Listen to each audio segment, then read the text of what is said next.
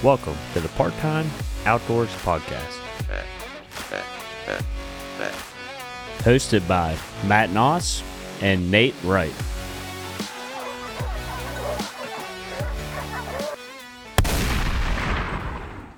Welcome back, episode 12 Part Time Outdoors. Today we have on Josh Walters, and Josh works at TRCP as well as he has a pup from Old Hemlock Setters. So I'm very excited about this episode. A little backstory. When we first started this podcast, initially it was going to be a gun dog podcast only. I had talked to Nate and I said, Hey Nate, uh, starting a podcast. We we've been going back and forth about starting one for a couple years, and uh, he's like, "Well, you know, uh, I think we should do all all all sports, hunting, uh, archery, everything, fishing." So, um, which was a good idea because it, it opened up our audience a lot. And but I've always been really passionate about uh, about gun dogs, so I'm really excited for this. And Josh is going to enlighten us a lot about old hemlock, and then he's, and then uh, we're going to talk about a little bit about George Bird Evans, and then we're going to get into some grouse hunting, West Virginia, talk a little bit about TRCP, and go from there. But I'll let Josh introduce himself. Josh, Yeah, thanks, Matt, for having me on. Yeah. Um, Josh Walters. I am uh, West Virginia native and met Matt through RGS. So excited to be here. Yep, thanks for coming on. And uh, so the way me and Josh met was about three years ago. Yeah, I think so. So three years ago, I go to an RGS meeting You got to tell them where it's at, though. at Bob Evans. Oh, yeah. That's where all of our RGS meetings are up here. And I, I didn't really know anyone at all. And luckily, when I walked in, I saw Josh. And right off the bat, I felt at home, welcomed. Uh, there wasn't a lot of people there. There's probably like what five, six guys. Yeah, you know, it's mostly mostly all older people, probably in their 60s, 70s. Um, just completely guessing at the ages, but uh, it's kind of one of those uh, when you're around a bunch of older people that just kind of act like your generation ruined America. It's kind of like that, and then there was me and Josh. Uh, but they were all very nice. Uh, learned a lot. Uh, unfortunately, that was right before COVID happened. Yeah. So then COVID happened. All the meetings got canceled. Kind of fell out of it. And then I get a text from Josh. It's like, "Hey, you going to the RGS meeting tonight?" I think that was last year. Mm-hmm. And I was like, "Oh, I didn't know there was one." Show up, and then we just picked right back up where we left off. So RGS is doing a lot of stuff. Um, they're uh, we talked, I don't know, a couple months ago. They're they're starting a another project in West Virginia. So excited about that. But yeah, that's how we met. And ever since then, we we go back and forth. We both live in Morgantown. Um, so it's been easy, and I've been wanting to get him on for a long time. As soon as we started this podcast, he was right in my head as one of the first guests I wanted to get on. Um, I didn't think it'd be this long to get him on, but uh, Here we are. here we are. Yep. So uh, that's how we met. And uh, so we'll just go ahead and hop on to uh, Old Hemlock here. Um, there was a famous author. Everybody knows him, George Bird Evans. If you don't know him, look him up. He's from West Virginia. We don't have a we don't have a lot of famous people in West Virginia. So if you're from West Virginia, you've probably heard from him or about him.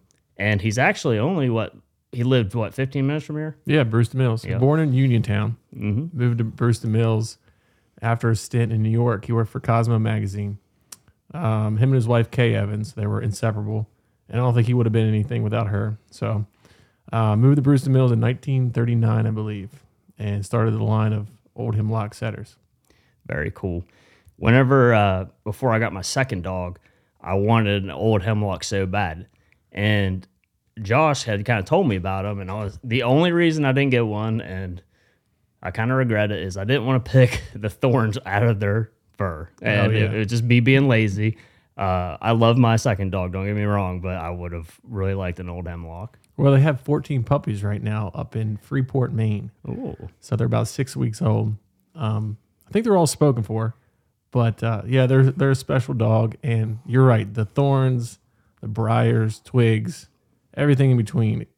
It takes about 20 minutes some days when there's leaves on the ground or leaves in, on the trees to pick it out and just she's become accustomed to it now. She stands on the back of the tailgate and knows what I'm doing, and she's she's fine with it. But it is an extra extra step after we go out.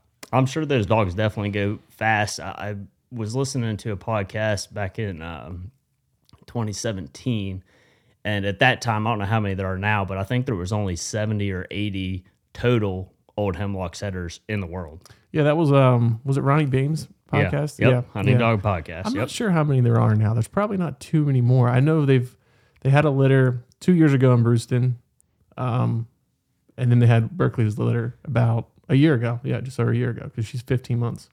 Oh, she's So- 15 months already. Yeah, already. Oh my gosh, I feel like I've had it for 10 years. The uh, uh, it's good looking dog, by the way. You've done really Thank well you. with her. First bird dog, right?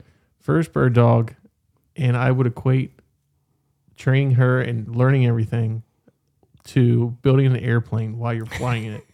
Someone used that that term once, and I'm like, man, that's that's what like having your your first bird dog is. It's That- a lot of work. That is funny. You've done mostly all the training yourself, right? Um, I hooked up with a guy up in uh, Point Marion area, Hunting Hills, and they've been around there forever, the Sislers. And it's actually pretty cool. Um, George would go up there and work with um, Roy. Roy Sisler's his name, and he's been around for you know years. And in one of George's books, he actually has a picture of him styling his dog, and then there's the the, the pigeon uh, pen. And you drive up there, and it's still there. So it's pretty cool to Wow. to go up there and, and work with her during the summer. And know, you know, George was up there too, you know, doing the same thing. See, I'll, I'll be honest. I, I really didn't know very much about Old Hemlock, George Bird Evans, any of that until probably only a couple years ago. And I, I mean, I've lived in Morgantown now for 10 years, and I had no idea we had a, a rich bird dog uh, History. history. Yeah, thanks. Well, it's funny you say that because I went to school at WVU here in Morgantown, um, and I didn't find it. And I live in the east or from the Eastern Panhandle, so I would you know past the Bruceton Mills exit probably hundreds of times driving home from college. And I found out about Old Hemlock. You're never gonna believe this. My mom bought me a West Virginia Living magazine. You know, not really what you would think. Shout out, mom. Yeah, right. And there's uh there was an article in there. Lee J and Helen Graffius are the caretakers of Old Hemlock now and the grounds there, and they have three dogs. And I was like, wow, you know, West Virginia, you know, this is really neat. So I picked up my first copy, uh, The Upland Shooting Life by George Bird Evans, and it was kind of history from there. His writing is incredible. Um, and I was like, man, I would love to get a bird dog one day because they're just such you know beautiful looking dogs. Actually, I first wanted a German short, short hair pointer like yours, and then I was like back and forth, back and Mhm. forth.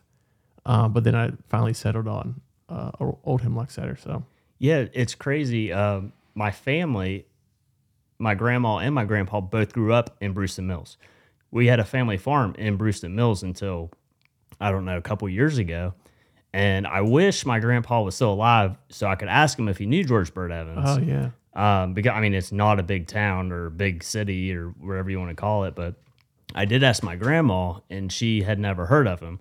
But I kind of heard that George Bird Evans was kind of one of those guys, kind of kept to himself. Um, you know, wasn't out trying to make a lot of. Uh, mm, I don't not friends, but you know he'd wanted to hunt on other people's places, uh, that kind of thing. But um, but he was like world famous, so it's weird because he like wasn't town famous, but he was world famous. hmm yeah. I think he kept to himself. He was you know strictly worried about hunting grouse, woodcock, his dogs, and you know if the perfect world, I would probably be the same way. Absolutely, yeah. My grandma was like, "No, I've never heard of him." I was like, "Are you sure?" Because like he's pretty famous. Mhm. So yeah, I thought that was interesting. Uh, but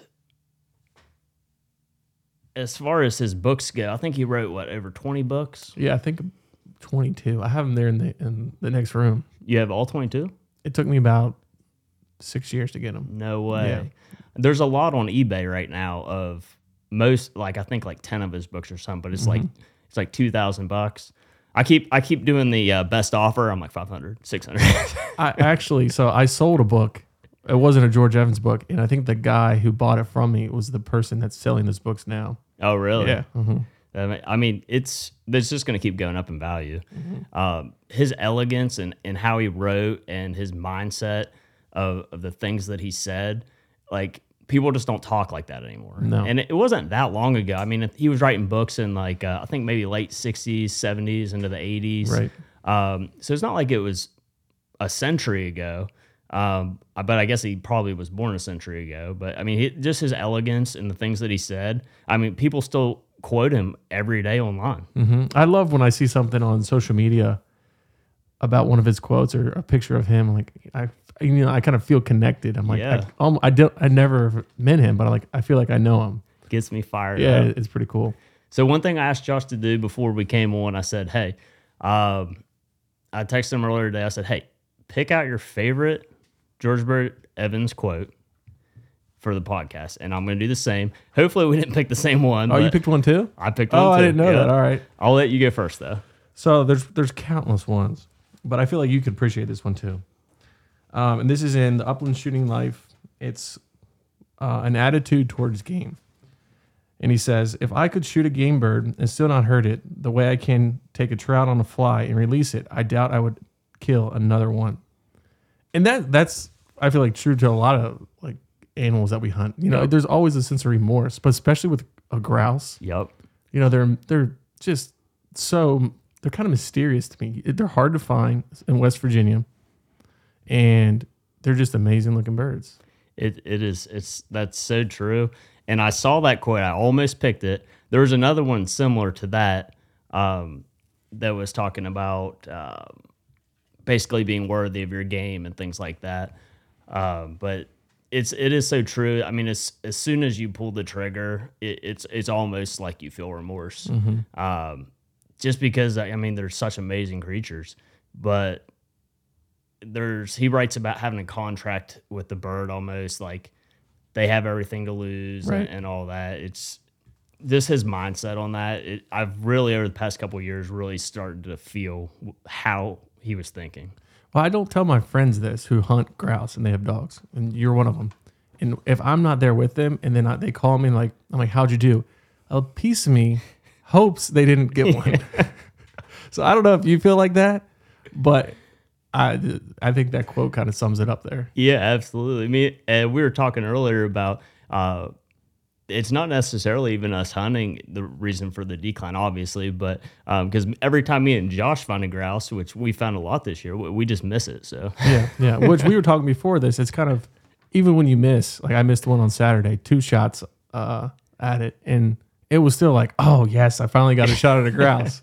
So, but then again, part of me was like, well, I'm kind of glad I missed. yep, yep. But the other part is like, I got to shoot it for the dog. You know, Yeah, that's reward her. Yep. That's what we love. I mean, we love going out. It's just the process that, that you fall in love with. It. Yeah. The getting up, going out, being alone in the woods, watching your dog work, watching your dog finally get one after all the hard work, the points. Like, that's what I think everyone's out there for. Yeah, for Uh, but I will say, grouse meat, not bad. No, it's it's it's the most. Someone told me this when I first started grouse hunting. He said this will be the most expensive meat you'll ever have in your entire life. And man, was he, he not wrong? Oh, it's so true. It if you haven't had it though, it's like if you can imagine like premium chicken, Mm-hmm. it's like whatever a step above that is. Yeah, yeah, I, I agree. But so so my quote kind of just fell on my lap, um, no pun intended.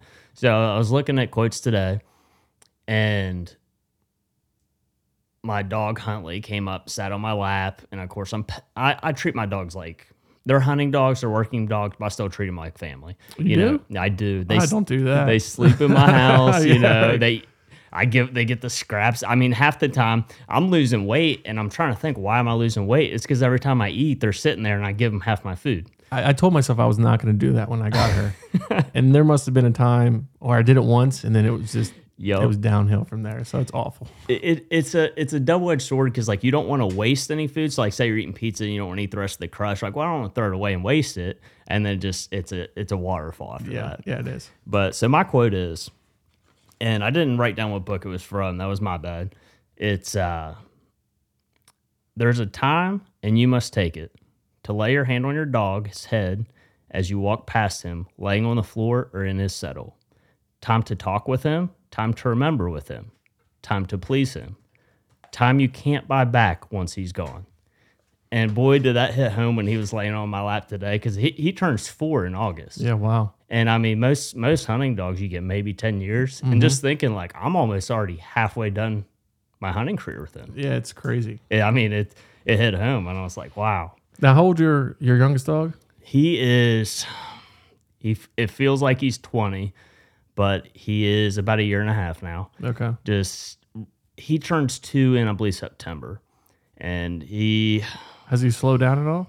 he's sped up. Oh my gosh! yeah. Don't tell me that. he yeah he was a really good dog i mean great dog he still is but he will not leave cell phone chargers alone I don't, he doesn't chew up anything else sometimes he'll grab a shoe or 2 mm-hmm. doesn't tear up anything else if he sees a cell phone charger it's toast it's gone every i mean it had to have been six cell phone and I'll, I'll like try to put them away and actually i bought uh, a couple months ago i bought leanne a s- special metal one because I was like, oh, he won't shoot through this.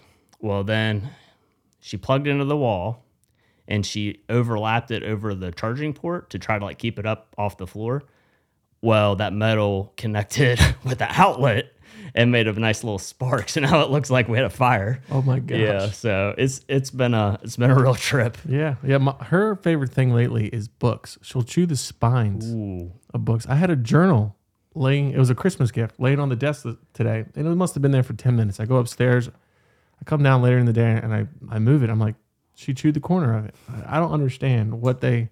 And they'll be laying, and then they'll just get up and start chewing something. You you got to think what goes through their mind. yep. I'm gonna go destroy something here. You better keep those uh, George Bird Evans books up They're up, top yeah, shelf. Yeah, they're up high. Yep. Um, so let's let's jump back over to um, the old hemlock stuff. Uh, first of all, I cannot believe that I've lived this close for so long and have never made it over there. You haven't? I have not. I was gonna go last year, and their website said the tours were closed for because of COVID and all that was going on. I don't. I'm not sure if they've opened back up, but I mean, I I have to go this year. Yeah, I uh, I helped with the, one of the tours like two years ago. They had one last fall, but I think only two people came, and it was because of COVID. Yeah. So yeah, you got to go over there. the The house is just how is um, it's just like how he had it when he was there, him and Kay, and then Lee J and Helen Ann they live behind it. So it's a pretty great setting. And that's who does the tours, right, Lee J? Yep. hmm And he's been a great mentor to me, and we've become really great friends over the years. So it's it's pretty special. I was actually there, oh, probably last week, and we were walking up the lane back up to the house. We had just run the dogs around for a little bit, and I told him, I goes, moments like this, I really don't take it for granted because people travel from far and wide to Oh, come yeah. there, and it's pretty special that you know I've become friends with him and Helen Ann and uh, all- the whole family of old hemlock owners and you know we're so close we just you know can drop a hat hey i'm gonna come over and, and run around for a little bit so it's fun. That is awesome. We'll have to get him on here one day just to talk because I'm sure he had a lot of experience with George, George Bird. yeah yeah absolutely. I think he met george in the 70s i want to say. He was a, um, a principal in, in preston county. And um, yeah he became really close with with the both of them. Now, is that, um, I think I was reading it's like 200 acres or something like that he has out there. yeah something like that yeah just over that probably So all that's, that, that's all that's basically preserved. It's almost like a museum. um yeah i would say something like it's they, they run as a foundation Okay. cool. um so yeah it's it's pretty special Very cool. So, talk us through the process. Uh, if anyone is is interested, or how do you how do you get an old hemlock setter? Is that like you contact the foundation, you get put on a wait list? Uh, like how's that work? Yeah, so um, currently the line is um, owned by Hall Carter right now, and if you want to get on the list, you, you contact Hall. But it's also pretty special. They don't have any kennels or, you know, a specific, you know, I don't know what what do you even call it. You know, I, I guess a kennel. Um, so every, every dog is, is jointly owned by Hall and the, the owner, and all the the litters are born at you know the, the female's house. So like for example, that that litter up in uh, Freeport right now, um, that's actually at the the the person who owns owns the uh, the female. So um, it's it's really special too because everybody knows everybody. It's like a f- you're entering like a bigger family, Um, so you stay connected with, you know, every everyone that's had old hemlock since the 70s. You know, myself, I just got one, so they've welcomed me, and it's been it's been great getting to know everybody. That yeah, that is really cool. Just the tradition of that is Right. is amazing. Um, is do you have to like sign a contract or anything saying like, hey, I won't breed this dog with anyone outside of the uh, old hemlock, um, or do you have to get permission to breed it with another hemlock breeder? Like, is there approval process? They have to see the dog work because I, I know it's like. At least at one point, it was like selective breeding. They're like, this dog and this dog's really good. Let's let's continue the line with them. Like, how's that work? Yeah, so Hall makes all the the uh, decisions on um, what dogs he's going to breed. You know, with who, if he needs to go outside the line to keep keep the line going. Um, so it's it's it sounds like a lot, but it's really really not. Um, I did sign a contract, which I, I'm pretty sure uh, a lot of a lot of folks are like that if they're going to breed their dog. Yeah, like uh, Huntley, I had I had to pay I think an extra hundred dollars or something if I if I wanted breeding rights for yeah, him. right, right. Which part of me wants to maybe experience that one day because that, that has to be another like, you know, whenever you when are you going to do that Yeah. ever again?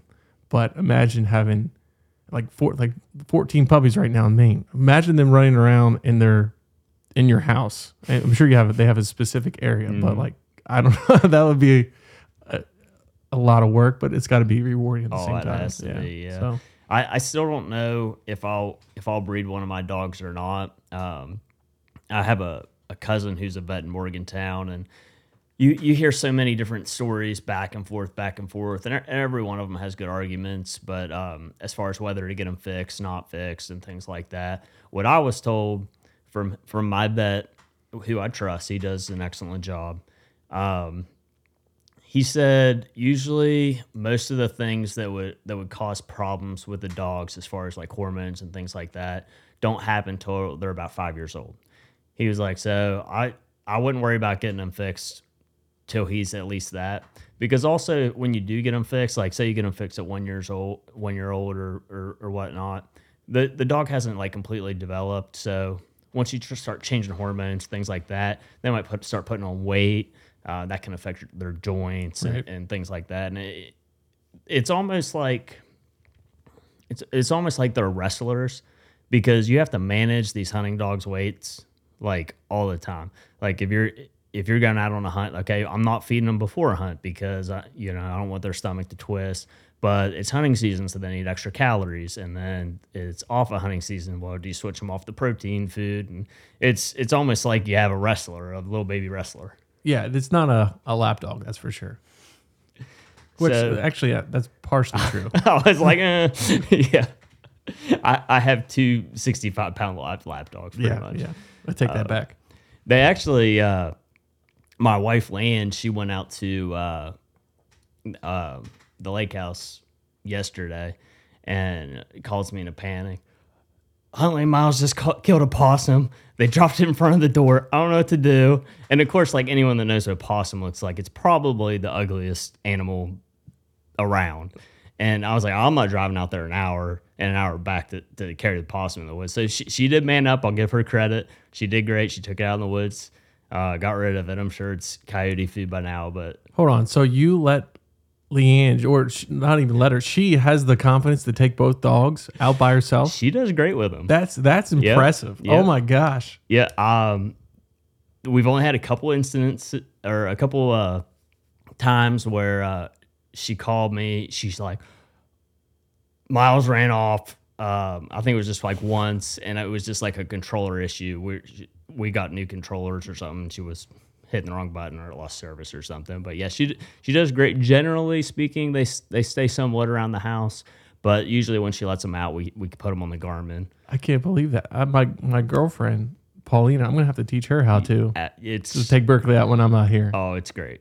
That's that's you got to tell her that I'm impressed. Yes. I had no idea. it, it takes a lot of worry off of my hands. Um, the fact that she can do that, take control of them, and, and like when I'm at work, I don't have to worry about it. Yeah, because when you're at work, they're inside all day. They got to get out. Oh yeah, yep. And uh, you can tell too. Like if I if I work three or four days in a row or whatnot, and they don't get out, that's that's when self insured start getting chewed up. Oh yeah, yeah, I'm with you. So uh, so back to to Berkeley, which is which is his dog. That's, that's the name. What, where did the name Berkeley come from? So I grew up in Berkeley County, and I was I was going to get a, a male at first, but then I decided kind of wanted a female and a little more calm is what people were telling me. You know, if, if the male if the, male you know smells another dog in heat, they'll they'll travel to the next county.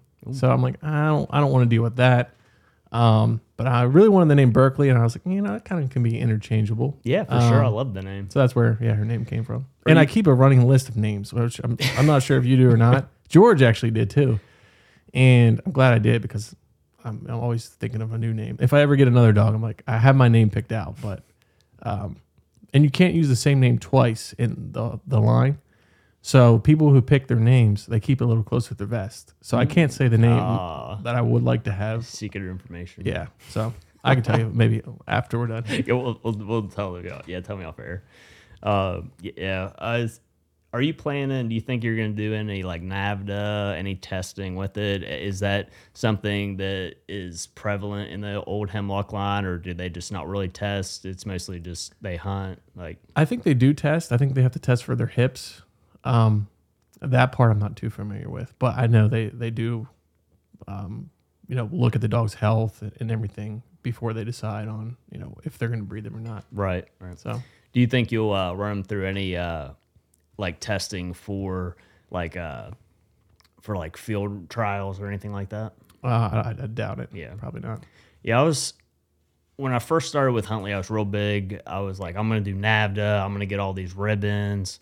And then I was talking to the guy you get your pigeons from, and uh he's Good old just- Bill Downey. Yeah, Bill Downey. Uh, great great mentor for for me. I, I'll throw him out there. You know, he's he's helped me out a lot, answered a lot of questions, helped me with my dogs. I can't thank him enough.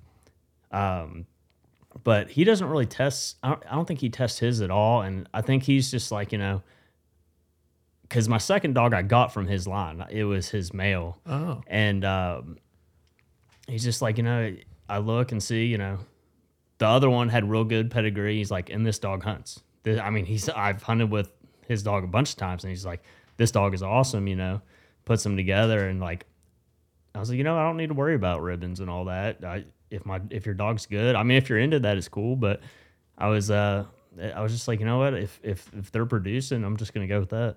yeah. I was I was probably the same way. I was so worried about doing everything by the book. If you know this day I have to teach this, Mm-hmm. But then uh, Raz Sisler, who helped me this past summer, just told me just let her be a puppy, and you know just enjoy it. And then once he told me that, then it, it's I started to relax.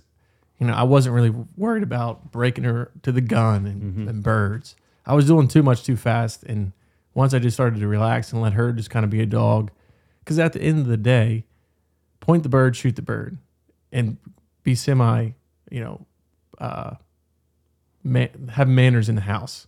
And once you boil it down like that, it's not that that much of a rocket science project. Although I thought it was, Yep.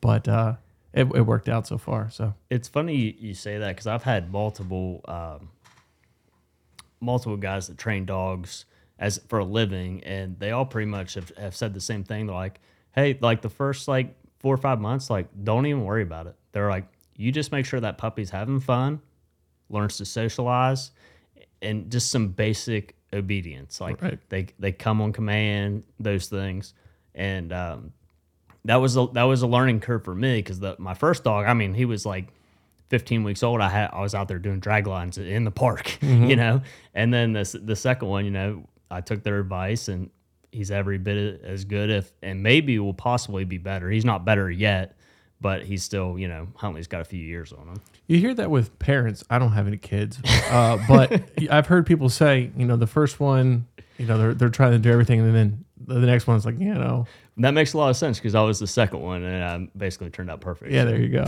So dogs and kids, I I'm convinced dogs are, are harder. Oh, they but have to. I, I, I don't have any experience with kids, so uh, it's yeah, it's to be determined. there, there's no way they can be harder. The, the kids can be harder. Yeah, but I, my argument is you could put a baby down and then you know go in the other, not in the other room, or you could do something else for a second.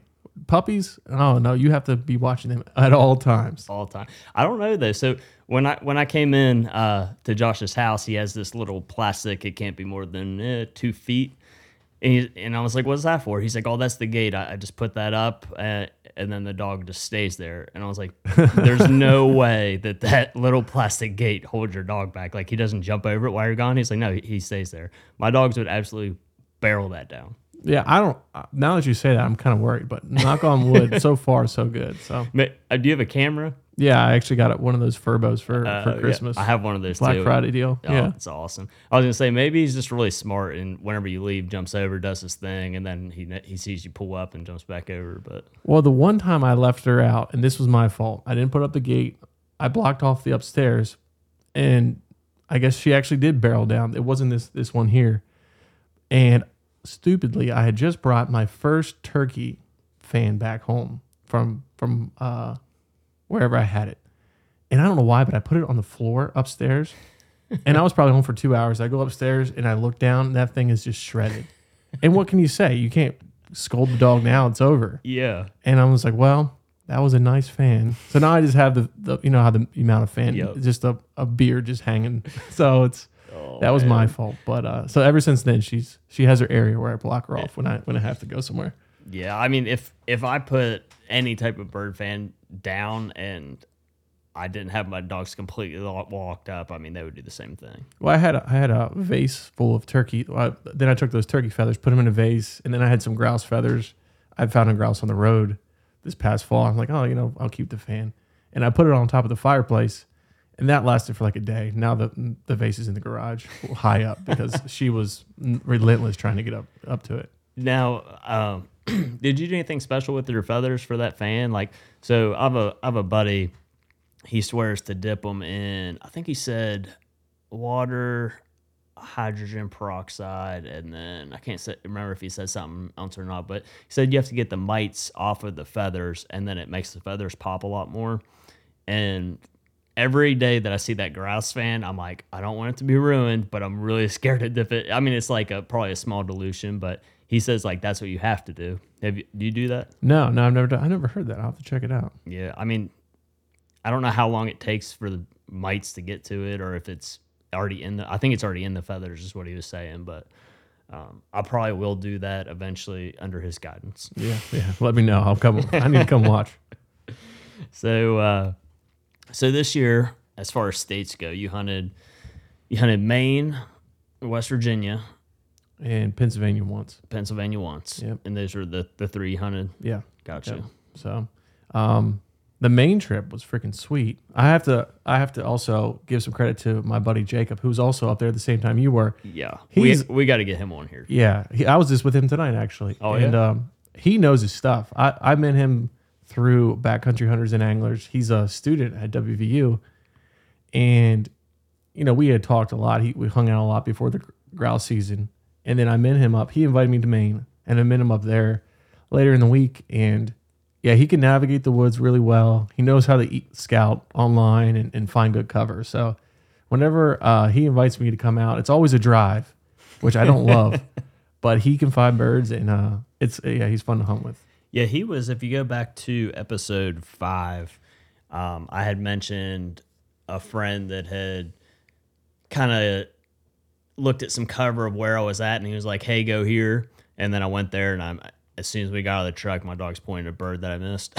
No, I believe that, it. That yeah. was that was Jacob, and I was the fact that he can just like kind of like pull up onX or, or whatnot and be like, "There's probably grouse right here." That's still something that I'm working on. I'm getting a little bit better at it the the more that I do it, but um, yeah, I mean he, he's phenomenal, and I think he, I mean he's uh, I can't remember what he said his degree is in, but he's I think he's going to focus eventually in in ruffed grouse. Yeah, I think his uh, I think he's going to do a project for his masters um, with Ruffed Grouse Ruffed Grouse Society, or the the DNR or the Forest Service here in West Virginia. So, yeah, he's he's been a, a great help to me with Berkeley and trying to get into it. So Yeah, definitely a, a wealth of uh, information. And he runs a GSP too. There's there's a lot of uh, there's a lot of people that talk garbage on us GSP owners for grouse, but uh, you know we we I went with him.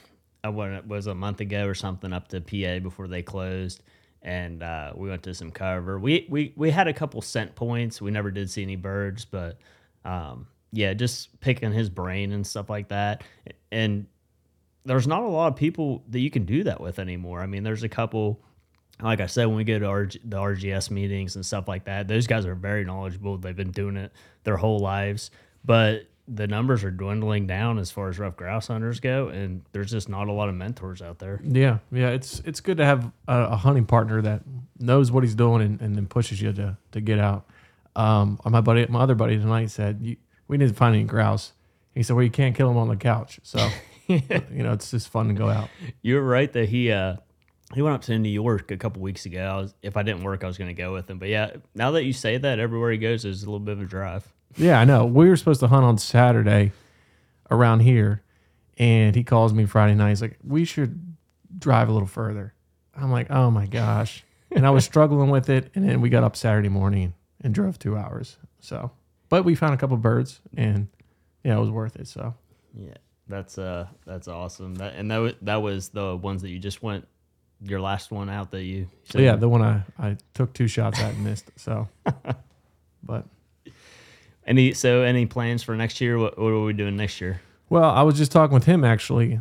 This is my obviously my first year with the bird dog and you know going out for grouse to try to really plan some things out. And I didn't realize how fast October, November goes. Oh yeah, And then December comes around, you got the holidays, and then January it starts to snow. So I'm like, wow, I, I really missed some opportunities. So now next year I'm really going to nail down more grouse hunting in West Virginia, and then we'll probably go up to Maine once more because he always goes up every year. So we go for like a week. that's it's definitely a mecca for grouse and doesn't. I mean, from what I saw, it doesn't get hunted that hard. Just road hunters up there. Man, I'm telling you. I uh I was up there and I was getting something to eat one night, and lady's like, "Are you from around here?" I said, "No, I'm from West Virginia." She's like, "Oh," I'm like, "Yeah, I'm up here hunting grouse." She said, "What?"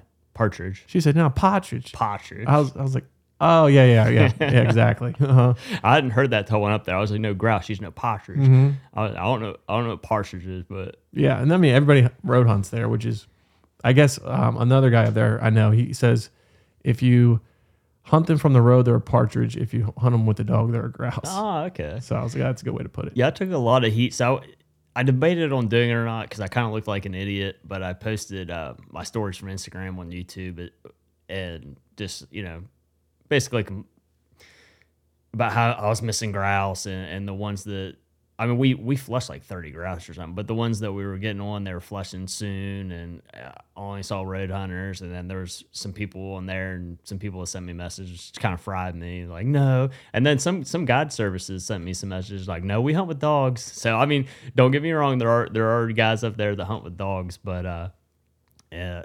There was actually one guide service reached out like, "Hey, come with us next year, and we'll uh, we'll show you how we do it up here." Yeah, it's cool. And I, I mean, I'm not too proud to admit, you know, I'd never, I'd never even been to Maine before. You know, it's a whole different world up there. I didn't know what I was doing. Oh, I had no idea. And then I was there. I got there on a Friday, left on a Tuesday, and we hunted 45 minutes right before we left Tuesday, and we flushed like four grouse, and I got one. I'm like, well, now I kind of got the hang of this, Oh, but now we yeah. got to leave. Literally the same thing happened to me. I mean, it was like three days. We were flushing grouse. I didn't know how to hunt them. I didn't understand. The dogs were still, the dogs were mostly used to like pheasants and stuff like that. They were still trying to get it figured out. By the time we got it figured out, it's time to go. Yeah, I mean that's I'm sure that's how it is with a lot of wherever you go hunt. You know, Yeah. sometime for the first time, whether it be grouse or deer. It'll probably be the same thing next year because I think next year, now that I've hit Maine, I'll probably try like no DAC or Montana or something. So I'm sure I'll post another YouTube video of all kinds of excuses and, Your and, YouTube- and meltdowns. Your uh, one of your must have been your Instagram story where you were giving the play by play like Oh, a press yeah. conference. I was cracking that's, up. That's what I posted. that was great. YouTube, yeah. I loved it. I was had I, when Liam went into that store to get burgers. I was having an absolute mental breakdown. I was like, I, you know, we're gonna we're gonna figure this out. Uh, and that was right after I missed the first grouse. So. It's humbling. It makes you feel like you're just the worst hunter of all time. Yep. And so there was those there was a couple of grouse that were on the ground and uh, a couple that were in the trees that I didn't shoot at. Um, but that was actually one of the George Bird Evans quotes. It said something about uh, you can correct me if you remember. It said something about um, grouse are better than being shot on the ground or something like that. Yeah, I don't think he would, he wouldn't do that. Yeah. So always in flight. So Yeah. Although by that like second, third day, I was like, I- had to drive 20 hours for for Yup. nothing here. oh, that people don't realize how big Maine is. I would move there if it was closer. I'm also throwing around uh, yeah, at me as well. I was looking at travel nurse jobs up there actually when I was up there because it was just so beautiful. I mean, it's it's like a different world. It's it's cool. The uh, I was also throwing around. Uh, I hear Wisconsin's really good. I hear Wisconsin's actually like the place to be, or it was a few years ago, and then it really people started hammering it. Um, but Michigan, the UP, everyone keeps talking about it. Everybody it. goes there. Everyone talks about it. Yeah, I mean that that's that's got to be on the the trip list at one point. But uh, yeah, Maine, Maine. I would go to Maine just because I've been there. But yeah, you're right. Mich- and Michigan's pretty close. You can get there probably in like eight hours to find some good cover. So, I don't know, but that's what I hear. So where I was mapping it out at, I was gonna go to the other side, like the western side of Michigan, because they they have a lot of grouse management areas out there, where I heard it's the best hunting at, and it was from here. It was like, it was getting up there. Like I think it was over ten, for, Yeah. but I was gonna go like the all the way around. Right, right. So I don't know. Maybe Ron Bain will uh, throw us some uh, throw us some help out on that. That would be nice. So we'll skip over to TRCP now. Um, how long have you been working at TRCP? Yeah, so I've been at uh, Theodore Roosevelt Conservation Partnership for about four or five months now. Um, came on board, and my main focus with them is individual fundraising. So, uh, working on raising dollars for our mission, which is guaranteeing all Americans a quality place to hunt and fish. Um, and what we do there is we engage in federal policy for wildlife, hunting and fishing, conservation, and and help move the needle in, in DC um, for that that policy work. And it's it's a lot of fun. Um, everyone I talk to at work, they hunt and fish. Everyone you know that outside the organization that gives to us is tremendous supporters of conservation. So it's like a dream job. Um, I I always you know look at people's jobs like man I wish I could do that, but like here I am working as something that I'm passionate about and and helping move the needle you know for hopefully generations to come. So it's it's a lot of fun. I'll tell you, there's there's never been a point in history probably that conservation is more important than it is right now as well. I mean, all the attacks on, on hunting, fishing, um, the economy, er- the way everything's going. I mean, it's it's a very important organization for sure. And I didn't really realize how much they did until I started researching it. And uh, it looks like an awesome organization, and I'm I'm glad that you work for them. Yeah, me too. Me too. So- And um, yeah, if anybody has any questions about you know what we do, you know, they're- reach out to me. trcp.org is our website. So we have everything, you know, all of our issues that issues and priorities for 2022 that we're working on. So it's a it's a great organization. Yeah, I was reading. Um, it actually put me down a rabbit hole. I started looking at George Bird Evan uh, quotes, and then uh, I was looking at TRCP, and then I got in the rabbit hole. I was like, oh, you know, Theodore Roosevelt, and then I'm looking at like how much he did, and then I'm looking at Woodrow Wilson and and Abe Lincoln and and all of that. But uh, I mean, he added. Let me see. I think I wrote down here. Uh, so Theodore Roosevelt increased the national forest land from 43 to 194 million acres. He opened 150 national forests, 51 federal bird reserves, four national game preserves, and five national parks. Yeah, I mean, So, I mean, it, it makes sense that they would name it after him. Right. Yeah, absolutely. And the one the one stat I love about Theodore Roosevelt is some of his books, if you ever read any, he wasn't a great shot. So that makes me feel a lot better if I ever miss a deer or something like that. I knew I related to him for a Yeah, I'm like, oh, I'm glad, you know, I think he didn't have great vision either. So imagine, you know, trying to hunt back back in those days with subpar, oh, yeah. you know, bifocals or glasses. Yeah, he wore he wore bifocals. Yeah, yeah, he Or- did. Mhm. Yeah, I, So I remember that. Well, I, I remember seeing pictures of that.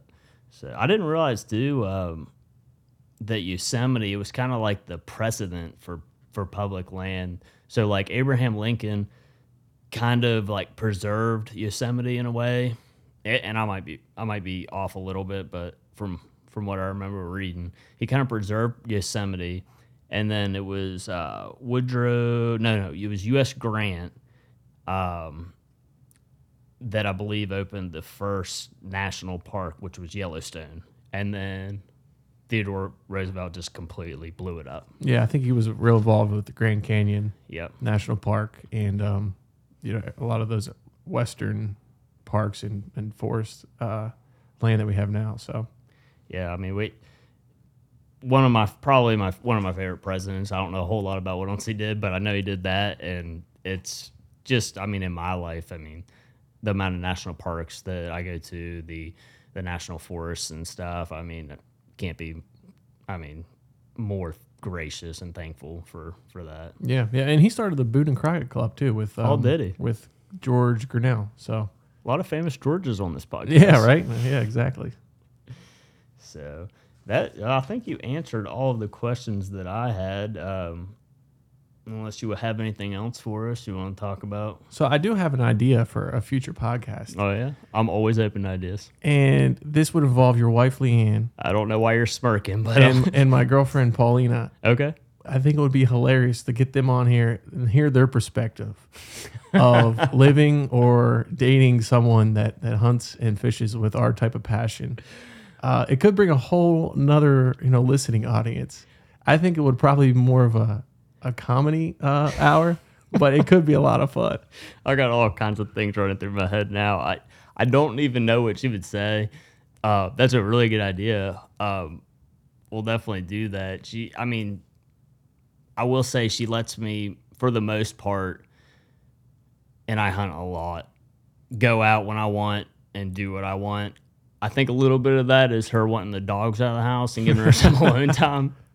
But uh, I mean, I, I'll bring the I'll bring the dogs home and, and clean birds in the kitchen and and she'll ask questions and uh, like today we made I made uh, deer quesadillas. Oh, yeah. So nice. uh, she's she's uh she's slowly coming along. She's not a she wasn't a country girl, so uh, first time she ever had my taco salad, I didn't tell her it was deer meat, and she's like, "Yeah, this is really good." I was like, "Oh, cool, it's deer meat." How did she react?